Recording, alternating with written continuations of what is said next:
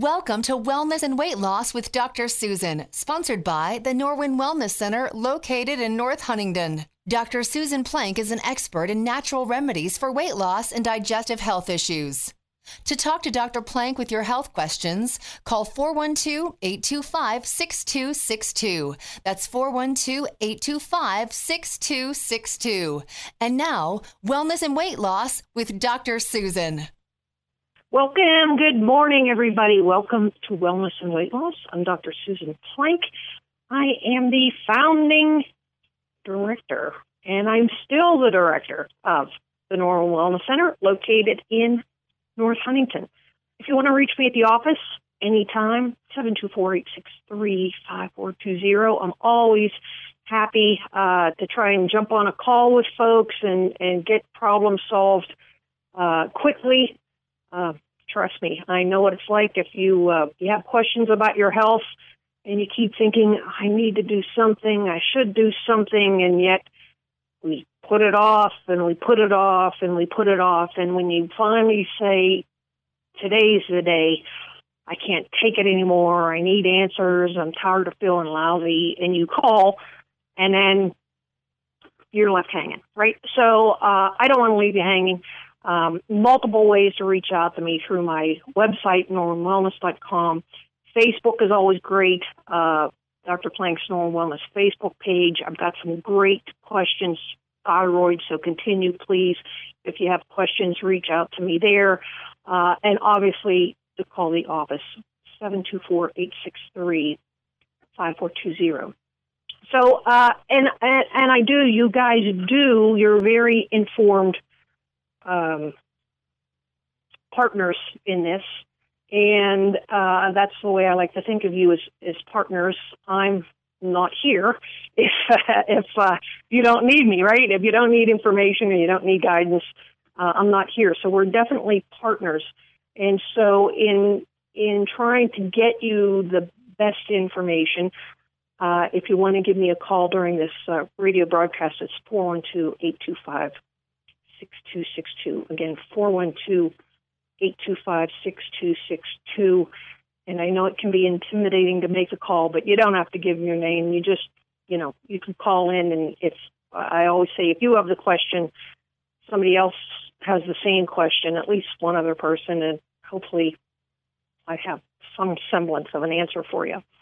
So I do want to start off with answering uh, the questions that did come in. So we're we're continuing sort of our discussion about thyroid. And so I did a uh, a post on uh, Facebook uh, last week uh, that a lot of folks don't know that if you're taking biotin, uh, that can interfere with thyroid lab results. And so I really want you to pay attention to this, is because if you're suffering from thyroid symptoms, number one, it's usually hair, nails, right? Those types of things. That's exactly why people turn around and buy and take biotin. And yet, biotin can and will give us sort of false readings on thyroid labs. So please make sure if you're going, I want you to be educated. If you're going, you know, in the in the near future to get some thyroid labs done, of course it depends really what they're doing. Um, if it's just a doc that's going to do just the general TSH, we're not going to see too much interference. But if you're one that you you know you're really you're really getting into this, you're really digging for answers. Uh, when we get into the T3, T4, and you're getting those tested, you want to stop the biotin before you get tested. You definitely want to give it a couple of days. Um, I always think the longer the better. So uh, I'd say two days minimum. Honestly, two days minimum if you could. And if you can do longer, um, by all means, um, please do so you know, it's also one of those things that I want to I want to talk about this uh, briefly. As much as I don't want someone to experience um, symptoms of not if they're if they're taking Synthroid, if they're taking levothyroxine, but when when I have someone that is taking it and they want to see, hey, can I go a more natural route? Can I go and and so what happens is if you're taking that medication and getting your thyroid checked, there's no easy way to answer that question, can you go naturally? Because we're truly testing that medication in your body, right? So this is one of those ones too. If if your um, you know if your doc's going to order thyroid medication up or down, too high, too low, something like that, you know you want to have the dose that you're taking consistent before you get the labs.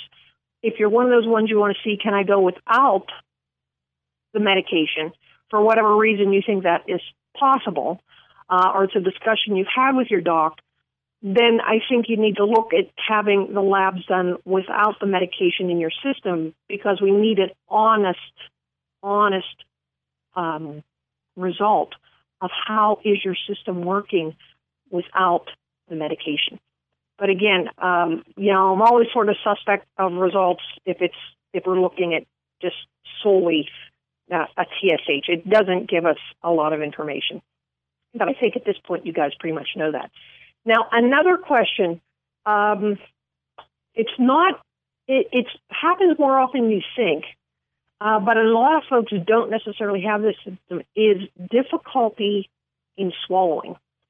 Um, so it's not necessarily painful for some people. It can be, but it's more of uh, it's difficulty in swallowing, and this can happen for a couple of different reasons. One is inflammation of the thyroid. So remember we said last week the thyroid's like a butterfly shape. It sits right in the right in the front lower in the in the neck. So if it becomes inflamed, which can happen with low iodine, if it becomes inflamed, uh, that swallowing mechanism with the with the esophagus and the larynx, they're both sort of layered on top of each other behind the thyroid. That can make it more difficult. There's also, um, you know, in our development, in our fetal development, the thyroid gland actually drops down. It starts out sort of up in, at the back of the tongue. And as we develop as a fetus, uh, and then, you know, in the womb, that thyroid gland actually drops. Well, some of the tissue might actually be um, still it can it can sort of stay there and not necessarily drop down. Uh, so if and that's that's again a little bit rare, but it's it's folks can have these symptoms that if it's sort of at the back of the tongue, base of the mouth, and the back, that might be an issue as well. That there might be some thyroid tissue that when you were younger, when you were um, developing, that it didn't drop down in um, in the throat. So, um, some other questions we had, uh, other than the biotin and sort of things, because the biotin question and how I threw that out, um, I did get some inquiries on that. So, I wanted to also let you guys know that birth control pills um, can affect thyroid function. Now, this is what we're going to spend a majority talking about today. Birth control pills don't necessarily well they can they can lower the levels of the free the free thyroid hormone so that T4 T3 the free version that I said it, you know it's not bound so birth control pills can affect those but they also affect the thyroid function in that they deplete some very important cofactors needed for the thyroid uh, and, and so we're looking at selenium and tyrosine. So I want you to be aware that, that um, you know, also in birth control pills is some lactose. So if you're sensitive to lactose, if you're sensitive to dairy, uh, again, when we're talking about chronic illness and chronic sort of burden of in- inflammation uh, on organs, birth control pills can be uh, an underlying cause of disrupting thyroid function because they affect the cofactors. So um, again, great, great, great questions. Please keep them, please keep them coming. I just love it. And um, and so yeah, let's just sort of dive in then. So we've talked TSH, right? T3, T4. The T3, 4 are the actual thyroid hormones, and they're made out of iodine. So iodine is obviously very important. And we talked last week how it's it's stored in the thyroid gland. There's four iodine molecules, so it's known as T4. When it leaves storage from the thyroid and goes to the circulation to actually go out to the cells, our intestines, and you know our heart and every place else it's going, it becomes T3, and one of those iodine molecules are cleaved off. Um, but there used to be, actually, when I was a kid, there used to be um, a fairly common, like a, a known as the goiter belt here in the United States. And interestingly enough, it was you know middle, pretty much the middle of the United States and north. So if you took the whole northern part of the United States, it was it fell into what was known as the goiter belt. And the reason that was is because the soil uh, is deficient in iodine. And uh, any of the plants, crops grown um, there were deficient in iodine. So we saw folks routinely um, in that big swath of the United States uh, developing goiters, which is this inflammation, this puffiness in the front of the throat over it actually is a thyroid gland getting larger. So, number one, I want you to realize that our body needs the iodine. It can't make iodine, it needs iodine in our diet. But I prefer we get it in our diet, right? Anything I prefer we get in our diet, but we already sort of touched on the issue is the soil was lacking, you know, a century ago in iodine. And so that became why folks used iodized salt is to it became a way to get iodine into the diet. Now, fast forward sort of the last few years, we've had the introduction of sea salt and Himalayan salt and these different salts. But I want you to realize they don't have iodine in them. And I recently sort of did my own little experiment, and it took me four different grocery stores to find iodized salt. So it's not even that necessarily that easy to find anymore. And not all salt is iodized salt. If you go out for a meal, if you go out to eat soon, if you get to go out to eat soon, uh, the salt on your food in a restaurant is not going to be iodized salt. It's not necessarily a mass used thing.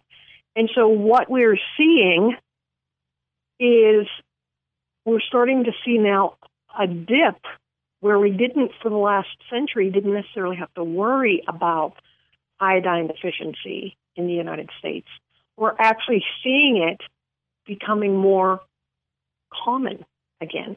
And it's really showing up in um, pregnant women because, again, uh, it's necessary. We have to have it in our diet, and uh, fetuses need it, right? It needs for cognition, for growth.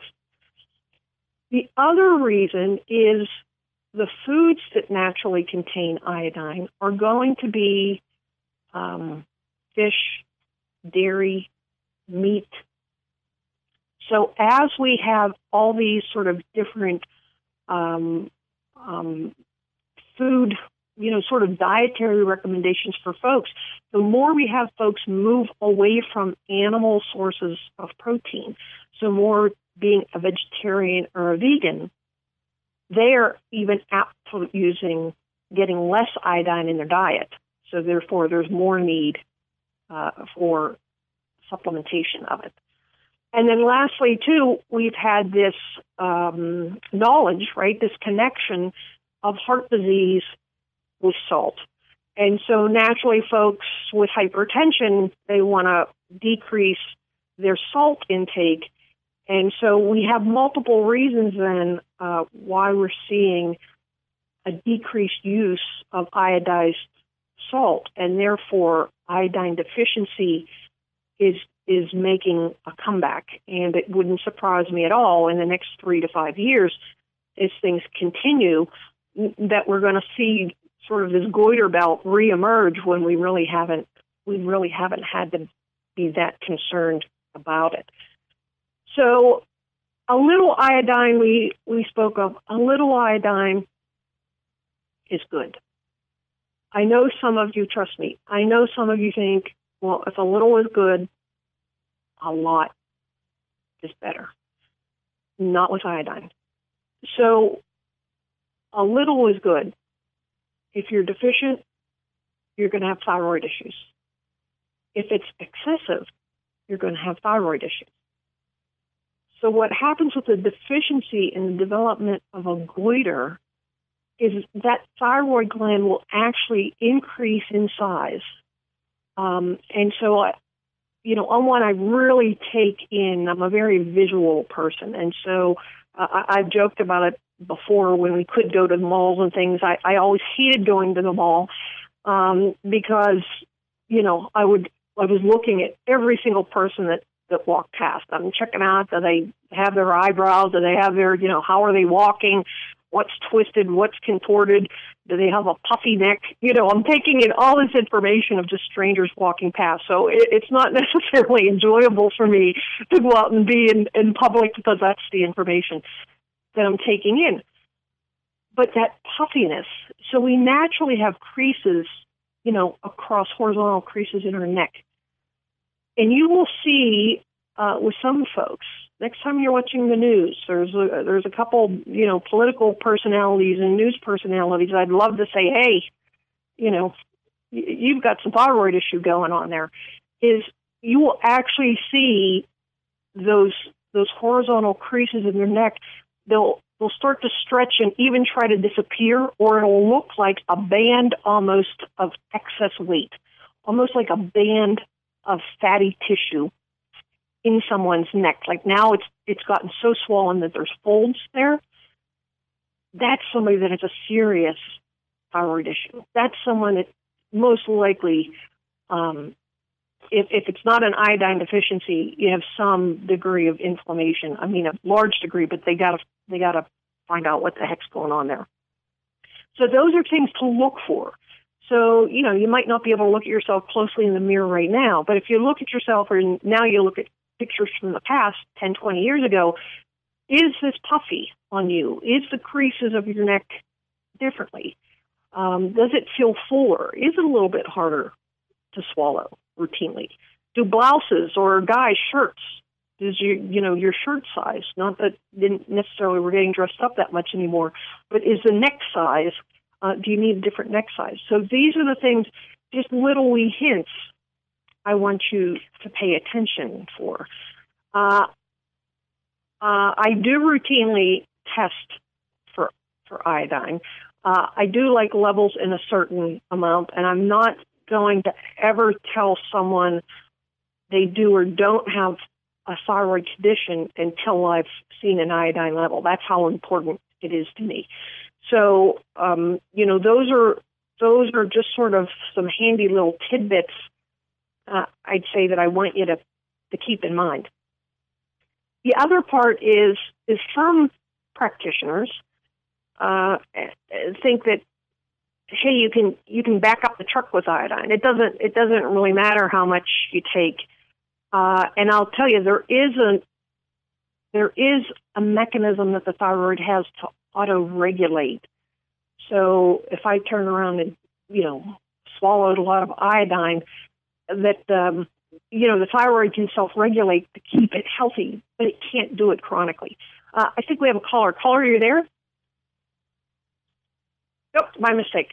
So, so what I want then is we want sort of a fine tuned approach, and it's always much better if you do suspect thyroid that the iodine level is checked because that's exactly, right? That's exactly what our thyroid hormones are made out of. And taking too much of it, taking too much iodine, if you have Hashimoto's, which we've talked about is an inflammatory condition, but it's routinely medications are used for Hashimoto's, which maybe potentially don't need to be. If you're taking too much iodine with Hashimoto's, it, it, we're we're we're looking at a potentially bad situation, right? It, it's it's we're looking at potential long term damage uh, and at a faster rate for the thyroid. So the body's mechanism is truly brilliant. And hats off to our creator. Is if you're on the lower end as an iodine deficiency, like we just said, that thyroid gland is going to get larger, but it also starts to work harder. So it's going to try to continue to make and regulate the iodine. It'll try to reuse what it has, what the body, what it's there, it'll try to reuse it if there's not a new supply of iodine. And what will happen then is we can start to see focal areas of that chronically hyperfunction thyroid become overactive. And those are nodules. So, folks with thyroid nodules more likely than not, have an iodine deficiency. But please listen to the rest of what I'm going to say. If you have those thyroid nodules, I am not saying it's okay to turn around and start taking iodine because you don't have any idea what your level is or how much you need.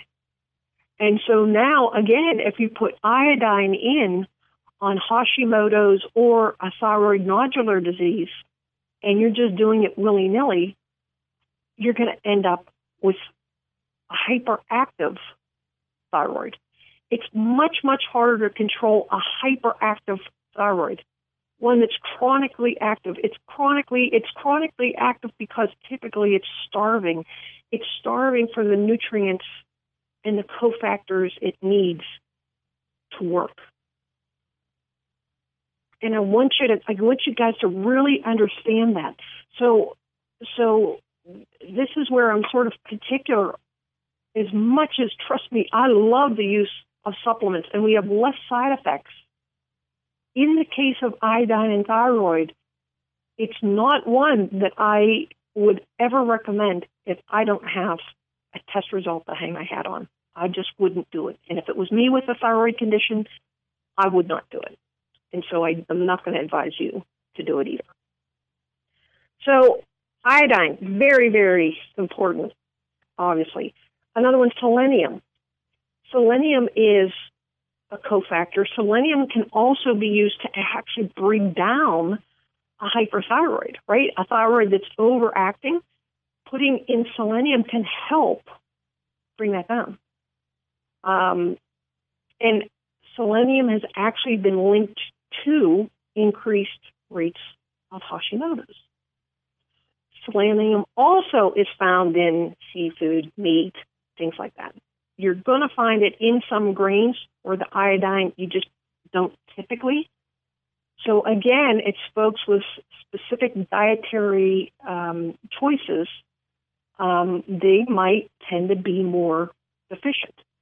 So you can imagine if we have a younger woman taking birth control pills that's a vegan or vegetarian, and potentially has a weight issue with a thyroid issue, boy, we have we have a lot going on there, right? But but those choices in the use of the birth control pills are definitely going to aggravate the thyroid condition, which is definitely going to add to the weight gain. Okay, so I, I hope you're starting to get like a, a little bit of a fuller fuller picture here.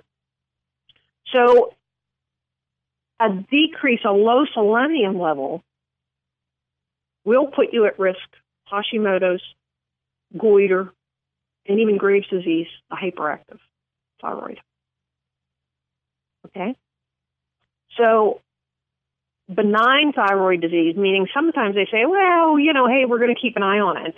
If you hear that, we're going to we're going to keep an eye on it, meaning we're not ready to give you medication yet. That's pretty much what that means. If we're in that realm, that's definitely when these cofactors need to be checked. If it's someone that has the trouble swallowing, if it's someone that has had the diagnosis of Hashimoto's, that's when we need these the iodine and these cofactors selenium checked.